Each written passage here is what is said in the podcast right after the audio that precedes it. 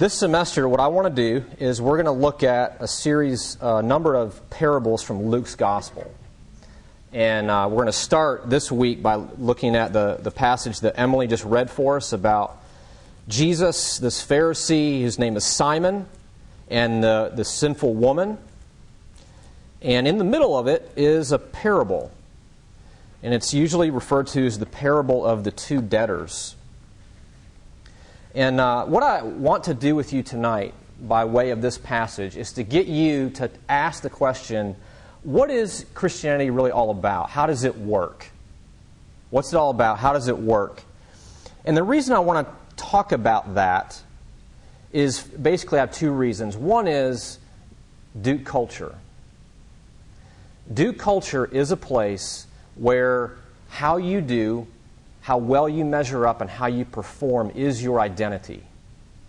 For most of us in this room, and I throw myself in this, I went to Duke, I graduated in 97, I'm still trying to get over it as much as I loved it. Uh, is uh, for I really do think, I'll take a risk, that you think basically every day your worth and value in this world really does depend on how well you do in your classes your worth and value in this world really does depend on what other people think about you. Which sorority or fraternity you get into, which uh, selective living house you get into, which Duke Engage program you get. Uh, you know, I will have conversations with a number of you who don't, don't, don't get into Duke Engage, and you're going to be offended that you didn't get in. What is that? That's a part of the, the atmosphere you breathe here is who you are equals how well you measure up. Now, for some of you, it might be fairly obvious, some of you might not be. That is absolutely antithetical to the Christian message in the Bible. That is the opposite of what I hope to convey to you and sort of begin to weasel into your life in hopefully a good way and begin to sort of retool that and set you free from that. Because that's what Jesus came to do. The other reason is there's a common misunderstanding about Christianity. I would venture to guess for people who don't profess faith in Jesus on this campus, almost all of them think Christianity and religion are the same thing. Uh, Perhaps you may have had someone or will have someone ask you, So do you drink? And if you say yes, well, you know, that's fine. You, you know, whatever. We talk about that later. If you say no, they might go, Oh, well, you must be religious. If you had that happen. And here's, I think, what they're actually saying you must be committed to a certain moral code that tells you what you can and can't do. And that's what it means to be a Christian. You don't do bad stuff and you try to do good stuff as often as you can. I think for most people, even many, many Christians, that's sort of the default understanding of what Christianity is. And I want to talk to you about what is Christianity, how does it work, because of how, what Duke culture is like, and also because of a misunderstanding about Christianity. And when I say religion, I'm actually wanting to pit religion against Christianity, which I know religion can have very good and positive uh, definitions. But to my knowledge, there's only one place in the Bible where religion is referred to in a positive way, and it's in James chapter 1. So, what I want to do for our purposes is, is contrast them. And what I mean by religion is this I obey, therefore I'm accepted. Christianity is I am accepted and loved in Jesus, therefore I obey. Those are two radically different ways of thinking about Christianity. Totally different.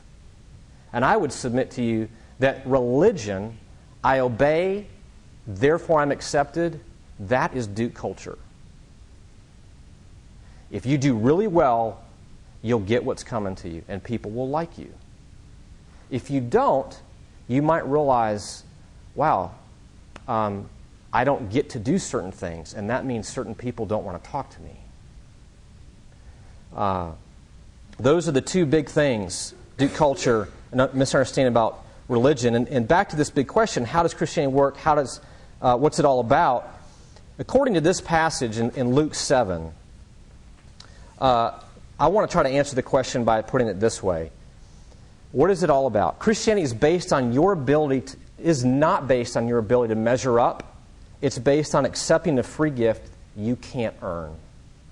It's not about your ability to measure up, it's about a free gift, accepting a free gift that you can't earn. And I want to try to unpack this for us by looking at this passage under three in three ways. I want to look at this conflict between religion and the gospel, and I want to look at the gift of grace, and I want to look at the promise of Jesus. So, first, let's look at this idea, this conflict between religion and the gospel. What's going on here? You have this situation where this Pharisee asked Jesus to come to his house and eat with him. And what you need to realize, this is probably a fairly uh, significant banquet. Simon is a Pharisee. Later in the passage, we find out that there are other friends of his who are also Pharisees. This is a significant occasion where they invited Jesus probably to have some theological dialogue. These are theological stalwarts if you will. And he's been invited to this. Interestingly enough, just before this, in, in Luke 7, Jesus is referred to as a friend of sinners and tax collectors. What's striking is he's also a friend of Pharisees, but they don't see that. He shows up for dinner, and in, in that day and time, the way that they ate, they had a low table and how you would you would recline at the table. You would lean on your right arm and your feet would stick out behind you away from the table. Okay? So all of a sudden then this woman shows up, a woman of the city who's a sinner. She shows up. Now what's how on earth does she get into this meal? She wasn't invited. What's up with that? Part of it is very hard I think for us to, to grasp it was not uncommon at all in that day and time for there to be a dinner like this, where people knew there'd be religious leaders and figures who would be debating and talking about significant issues, and people would wander in and out, and they would listen. They would sit around the perimeter and soak it in. So for this woman to show up is really not that unusual. But what's unusual is what she does. She shows up. She has um, oil or anointment of some kind. She's, and remember, Jesus' feet are behind him, so he's at the table, and she shows up and she's weeping. And she begins to, her tears begin to fall on his feet. And you need to realize the word there for weeping is like a downpour. She's undone. She's heard about Jesus and his message of grace, and she's completely undone. She's weeping at his feet. And then she does, in this day and time, what you don't do you let your hair down in public. Odd to us. But at that day and time, you did not let, if you were a woman, you did not let your hair down unless you were with your husband and you were in private. This is a very suggestive thing that she's doing. For all the Pharisees there, she's basically confirming for them that she's a sinner, perhaps a prostitute, although I wouldn't press that, that she is making moves towards Jesus. Imagine that. She's flirting with him. Uh, they're starting to freak out, especially Simon. She begins to dry his feet. And then she gets around to what she actually came to do to anoint him. Usually you anointed people on the head. She anoints him on his feet. You know, in, the, in that day and time, people wore sandals, your feet were dirty, full of dust. Uh, it was customary that you would be given water and something to wash your feet with when you went to someone's home. She's wiping his feet, cleaning them with her hair, anointing them with oil. This is a profound demonstration of the impact of grace on her life. This is, this is worship at its most profound, humble, grateful. I, I'm, I usually, when I read this, I can't, I just am undone by this woman. and her love for Jesus. That's the situation. She walks in. Now, how does Simon react to this? Look at verse 38, or verse actually 39. Now, when the Pharisee who had invited him saw this, he said to himself, If this man were a prophet, he would have known who and what sort of woman this is who is touching him, for she is a sinner.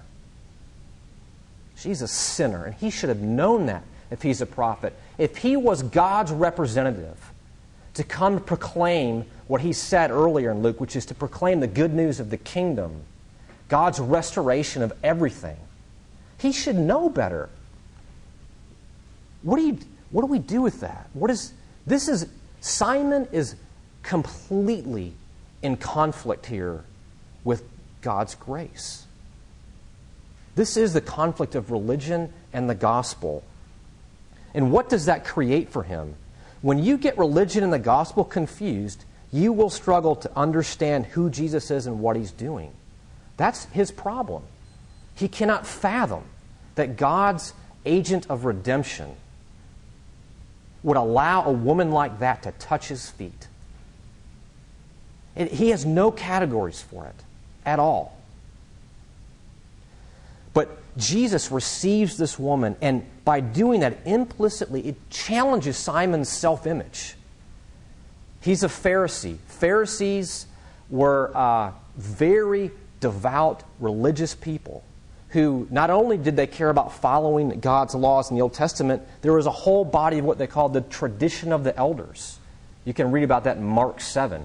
Jesus undoes them in Mark 7 for their adherence to rules and regulations that interfere with who God really is and his love for sinners. Jesus and Simon are in battle here, if you will. But they also, then in verse 39, he says, um, well, yeah, I already talked about this. The woman, she's a sinner. When you, not only when you get the gospel confused with religion, do you struggle to understand who Jesus is and what he's doing, you will also constantly compare yourself to other people. When he says she's a sinner, what is he implicitly saying? I'm not like her. I belong here. She does not. I am acceptable to God. She is not. Now, comparing yourself to people, that cuts two ways. If you get the gospel and religion confused, what you'll end up doing is you'll sit in your, um, your study groups or your discussion groups or whatever, or in class, and you'll feel really self conscious if someone gets done before you. You'll feel really self conscious if, for some reason, you take longer in taking an exam than other people. Or you'll also get really smug if you find out, wow, I, I was the top of the curve in, in my orgo class or something comparing yourself isn't just you looking down on other people, it could also be you looking up at other people. You might be really high and mighty and think, wow, I'm actually, maybe I'm not average and mediocre at Duke. Maybe you are one of those people who will be the number one, number two, number three person in the class. Your big problem is you'll think you're better than everybody. But perhaps most of you will feel like, I don't really belong here. I'm average. I'm mediocre, which is basically a swear word for you. I know that about you because um, it kind of is for me. Um, I hate mediocrity. Um, and you'll spend all of your time feeling like, I'm not good enough. And you'll be in despair. Essentially, what you're saying is, how this works for you, here's a test. Are you elated with your successes, and are you undone by your failures? If that's you, you've got the gospel and religion confused. Here's my point trying to be really good can be just as big a hindrance to understanding what the gospel is as being really, really bad. That's what Jesus is getting at. Trying to be really, really good can make it even almost harder to understand the gospel than being really, really bad. That's what's playing out in this passage. But here, the unique message of Christianity is this you're far more sinful than you've ever dared to admit.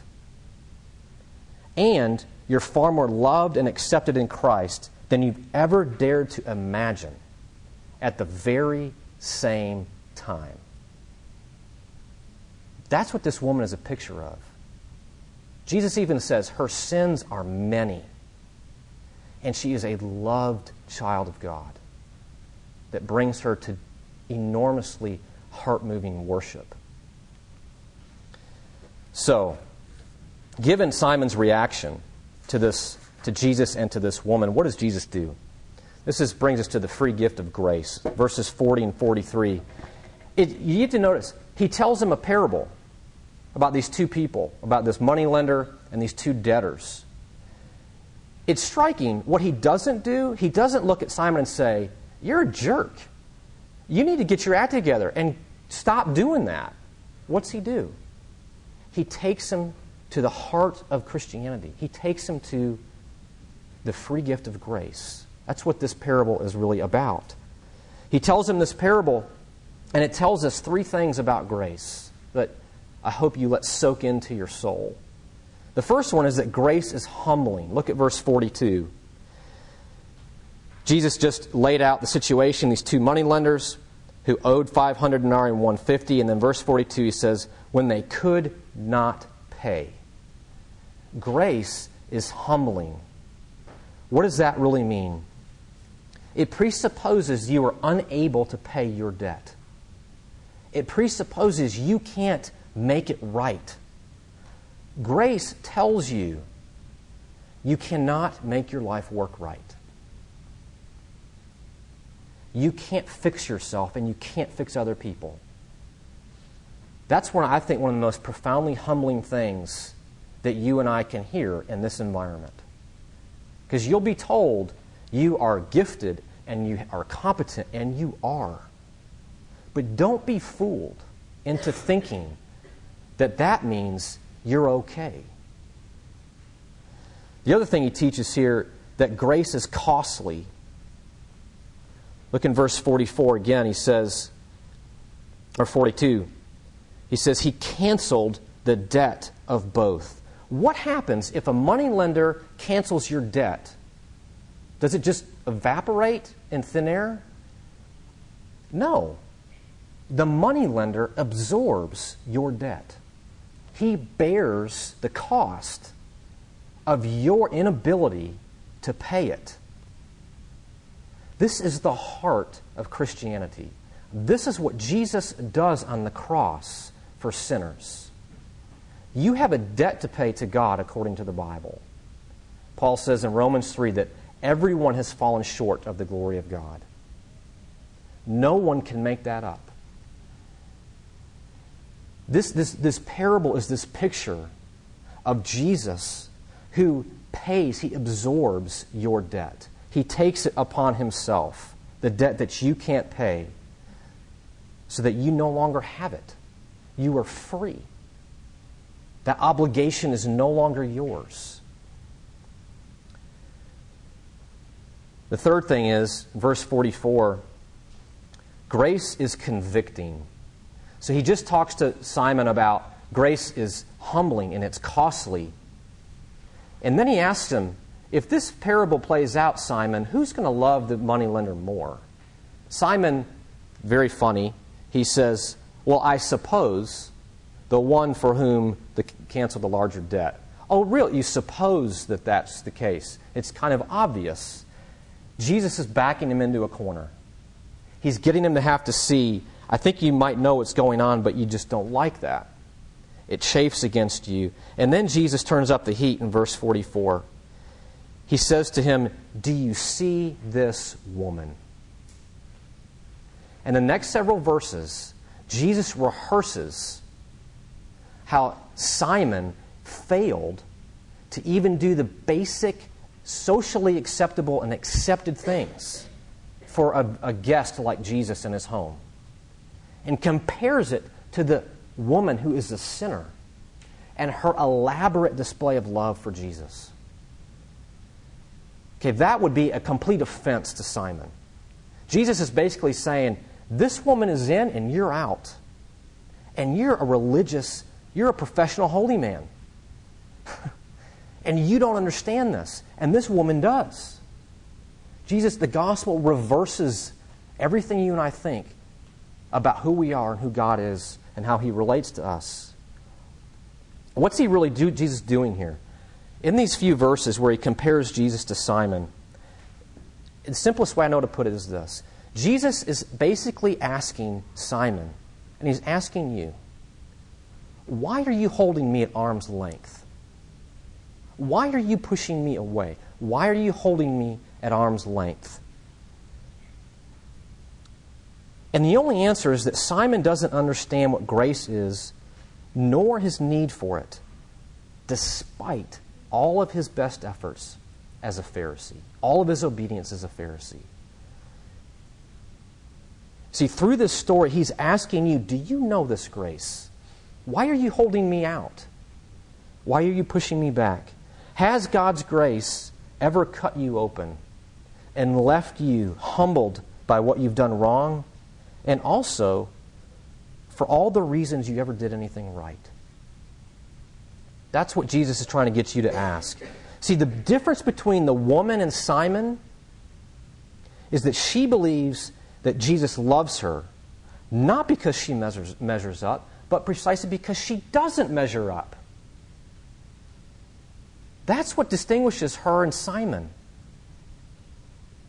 She's, she's got it that Jesus loves her because she's a complete mess, not because she isn't a mess. That, this is the profound irony of this passage. This person that you think would be in is out, and the person that you think would be uh, out is in, or in is out. You get it? Pharisee, you think he'd be in, but he's out. The sinful woman, you think she'd be out, but she's in. Uh, this is, that's what Simon does not see. It's, the story teaches you that you need to be saved from your good works just as much as from your bad works. He doesn't see that. Do, do you see that? Do you believe that? Do you see that one of your biggest struggles as a student at Duke, trying to understand Christianity, will be your efforts to succeed? Your efforts to do what you need to do to make your life work right. And if you're a Christian, it's a quick and easy jump for you to translate that entire way of living and call it a sanctified version of Christianity. Do you see that? That you need to be saved from your, your sin as well as all your virtue. Okay, after telling him this parable, he then turns to the woman. The last few verses of this passage, and, and then we'll be done. And he makes two promises to her. He says to her, Your sins are forgiven. And he says, Your faith has saved you. Now, why does he make these promises? I think the reason he makes these promises is what I'm telling you is really hard to believe. It's really, really hard to believe. And if you really try to understand this and put it into practice in your life and live by it, you will feel like you're hitting your head against the wall a lot of the time. And you need to know that that is okay. That is part of learning to enjoy and to worship Jesus like this woman.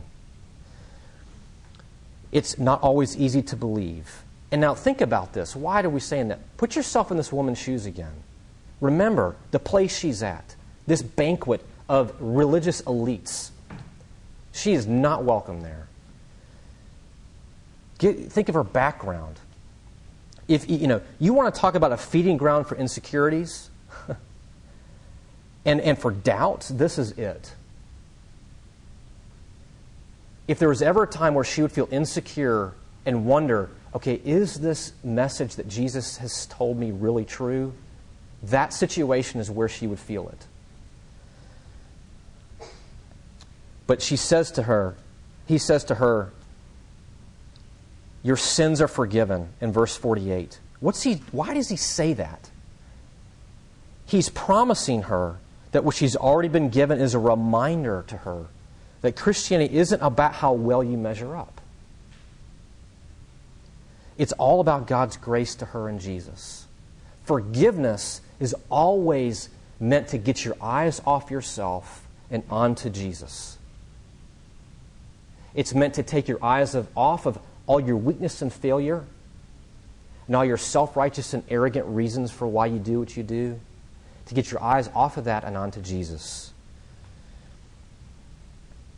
It's, very, it's almost like, it's exactly like what we read in Psalm 103 when it says, As far as the east is from the west, so far does he remove our transgressions from us. But then he also says, Your faith has saved you. Now, if you're paying attention, you might think, okay, is Jesus changing this, the game here? Is he saying, okay, your, your belief is what saves you? Your, the strength of your faith in Jesus is what saves you? I would tell you that's exactly the, it's the opposite. That's not what he's saying, and, and here, here's why. Because in the story, when Jesus says your faith has saved you, he's contrasting that with her many sins earlier in the passage. He's basically saying all of what you used to be defined by no longer defines you. What defines you now is what you have been given by trusting me. Jesus is basically saying to her when he says, Your faith has saved you, that Jesus, he, he no longer relates to her on the basis of her sin. He relates to her on the basis of free grace, of forgiveness, of his work in reconciling her to her God. He relates to her on the basis of uh, not of her sin and her guilt, but on the basis of her new relationship with him. And here's what I want you to think about. When you think about faith in Jesus, you will always be tempted to think, this is true because I feel confident about it. I'm believing this today. And I want to read you a quote about what biblical faith is that gets you out of yourself and into Jesus. Listen to this. It says, True faith has nothing whatever of merit about it, and in the highest sense cannot be called a work. It is but laying hold of the Savior's hand, leaning on a husband's arm, and receiving a physician's medicine. It brings with it nothing to Christ but a sinful man's soul. It gives nothing contributes nothing, pays nothing, performs nothing. It only receives, takes, accepts, grasps, and embraces the glorious gift of justification or grace, which Jesus bestows, and by new daily acts enjoys that gift. Jesus makes a promise to this woman your sins are forgiven. Your faith has saved you. And He makes that promise to you today and forever. If you would come to Him and trust Him and let Him rewire you and make you into a new person, to make you more fully human. Remember where we started? we started because I wanted to, you to ask, what is Christianity about? How does it work? And I tried, tried to answer that for you by looking at this conflict between religion and the gospel, at the free gift of grace and the promise of Jesus. And I wanted to start out with this passage just to give you a feel for what RUF is about, what you'll hear, what I hope that you will embrace and give your life away to. You see, the good news of this passage is that whether you're really, really bad, or you're really, really good, Jesus is a friend to both kinds of people. Because the gospel tells you that you're never so bad, you're beyond the reach of God's grace, and you're never so good, you're beyond the need for God's grace. If you'd like to, feel free to pray with me. God, thank you for this passage, and I pray that you would work it into our hearts and our lives. I pray that you would make us people who are quick to repent, quick to run to Jesus with all of our insecurities and all of our questions and our doubts and our fears. Father, give us refuge in the good news that Jesus died at infinite cost to himself so that we could truly live. In his name we pray, amen.